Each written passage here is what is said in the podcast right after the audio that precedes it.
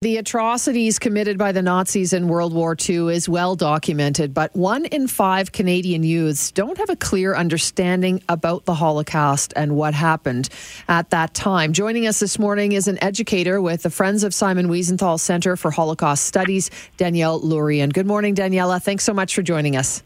Good morning. Thank you for having me. Important day, obviously. Uh, I mean, this is uh, the eighty-third, we we're just hearing in our newscast, eighty-third anniversary of Kristallnacht, or the Night of Broken Glass, when the Nazis, among them many ordinary Germans, terrorized the Jews in Germany and Austria. I think it's just ahead of Remembrance Day important that we continue to, to further this discussion and talk about the atrocities and, you know, w- w- what we're at in terms of being able to teach and, and how far we need to further teach the young people in our world about it. For sure. So, you know, do you get a lot of, do you, do you, I guess, I'm wondering, do you, do you go into schools? How do you get the word out? How do you make young people understand exactly what went on? I mean, it's almost incomprehensible still to this day. It is. That's a very good question. So we do go into schools. We also, right now, of course, do a lot of virtual programming. So we've been able to reach schools all across Cal- all across Canada, including Calgary and other provinces and cities as well. And, you know, for us, when it comes to teaching about the Holocaust to students, we always try to, you know, make them understand the Holocaust didn't begin with concentration camps. It didn't even begin with murder. It began with words and behaviors. It began the feelings of us and them, of I don't like that person because they are different than I am. And that's a universal understanding, unfortunately, whether it's bullying at school, whether it's happening in the community, on the news, in the world. So we really want them to understand how these things started, because that's the way that we can make sure that, that these things don't keep happening, although, of course, we know that genocide did not end with the Holocaust. It happens today. Antisemitism did not begin or end with the Holocaust. It happens today. But we really want them to understand the beginnings, but also the stories of the survivors and of the victims, putting names, not just numbers, and understanding that these were real people that had hopes and dreams and plans for futures, and they didn't ask for this. It happened to them. I'm wondering, uh, Daniela, the information is out there. This is this is fact, and, and we have so much information at our fingertips these days. Uh, but as we pile on the years and get further away, you know, we're talking about eighty years, uh, you know, how important is it to make sure that we do our due diligence, not only as, uh, you know, uh, parents, but educators? And how are we doing in Canada within the system of keeping these stories alive, do you think? I think it's really important, especially, as you said, now that time is moving forward, that we do more of our due diligence. Because you're right, the facts are out there, but unfortunately, so is the misinformation. We still right now are in a position where we have Holocaust survivors who are in their eighties, nineties that can tell us about their experiences. But fifteen, twenty years from now, we won't have that. We'll be relying simply on recorded videos or written testimony. We won't have the actual experiences. But the fact that we already have Holocaust denial and distortion and misinformation means it's even more important that those facts are relayed. How we're doing on a general scale, I mean, the statistic you said before that some young people don't know about the Holocaust is unfortunately accurate. However, more and more, I think it is becoming part of the education systems in, across the country, across different provinces. And it's also being fed into more of the, the lessons that we're seeing, not just reserved for history textbooks. We're seeing novel studies and social studies or English classes. We're seeing survivor testimony being brought into different classes in order to keep these these memories alive, but also to keep educating.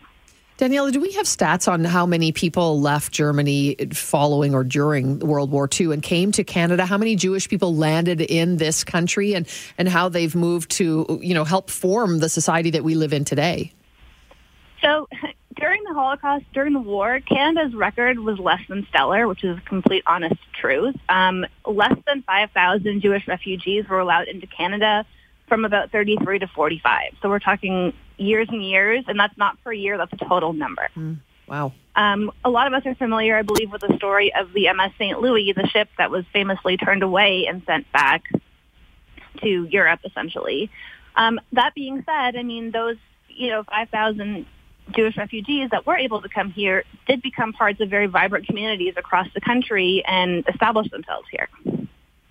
Very interesting. Yeah, the history is there in our nation. I, I want to ask you this about the miseducation or misinformation when it comes to the Holocaust and, and what the Jewish people faced during World War Two. And during the pandemic, this came up. Uh, you know, when we've had restrictions imposed on people by governments during COVID, people have made the comparison to the Holocaust and what Jewish people went through. Why is such a comparison not only incorrect, but also harmful? It's harmful because it's just basically an affront to the memory of the millions of people that were killed, that perished. Um, you know, to compare ourselves and our governments putting in place measures that are meant to protect us from a pandemic, comparing that to people being deported into concentration camps simply for being Jewish, um, to me there is no comparison, to be fully honest. And it is a very dangerous one to make because it makes things look okay, and it's not. Do you hear this much, though? Have you have you, have you seen this much, and uh, do you address it, or is it is it kind of not worth your time? That's a good question. Um, no, we, we certainly address it um, because we do want people to understand that it is not an okay comparison to make, I guess is what it comes down to. And, uh, again, it comes to the same idea. It's, you know, it's either willful ignorance or in many ways it's, you know, when we use the Star of David or we use the swastika to, to protest COVID measures, it really isn't comparable. And then in many ways, it just diminishes the memory of those that did perish. Mm-hmm. Danielle, earlier you talked about anti-Semitism. Obviously, it, it sadly still does exist in our country across the world. So are there educational tools you could send our listeners to that maybe would be able to further educate themselves, their kids, their grandkids on the atrocities of the Holocaust so that we can carry these stories forward so that nobody does forget them? Of course. You know, I mean, the first thing I would absolutely encourage is being able to listen to a survivor. Um, and they realize anti-Semitism, you know, anti-Semitism did not begin or end with the Holocaust. However, the Holocaust is one of our most blatant examples of anti-Semitism. So when they have the chance to hear that first-person testimony, whether it's from our organization, so we do offer virtual programming to, to your listeners, to students, to teachers, to community groups, we can certainly arrange that. But even within your own communities and cities, if you have the option to, to listen to someone speak about their experiences, it's very worthwhile and it's a very meaningful experience. Um, we organizationally here at the Friends of Simon Wiesenthal Center also do a work, do a number of workshops and lectures and seminars on anti-Semitism. We have our website, it's, it's anti-Semitism, um, where we sort of help spread the word and help people understand exactly what it is and how it still manifests itself today.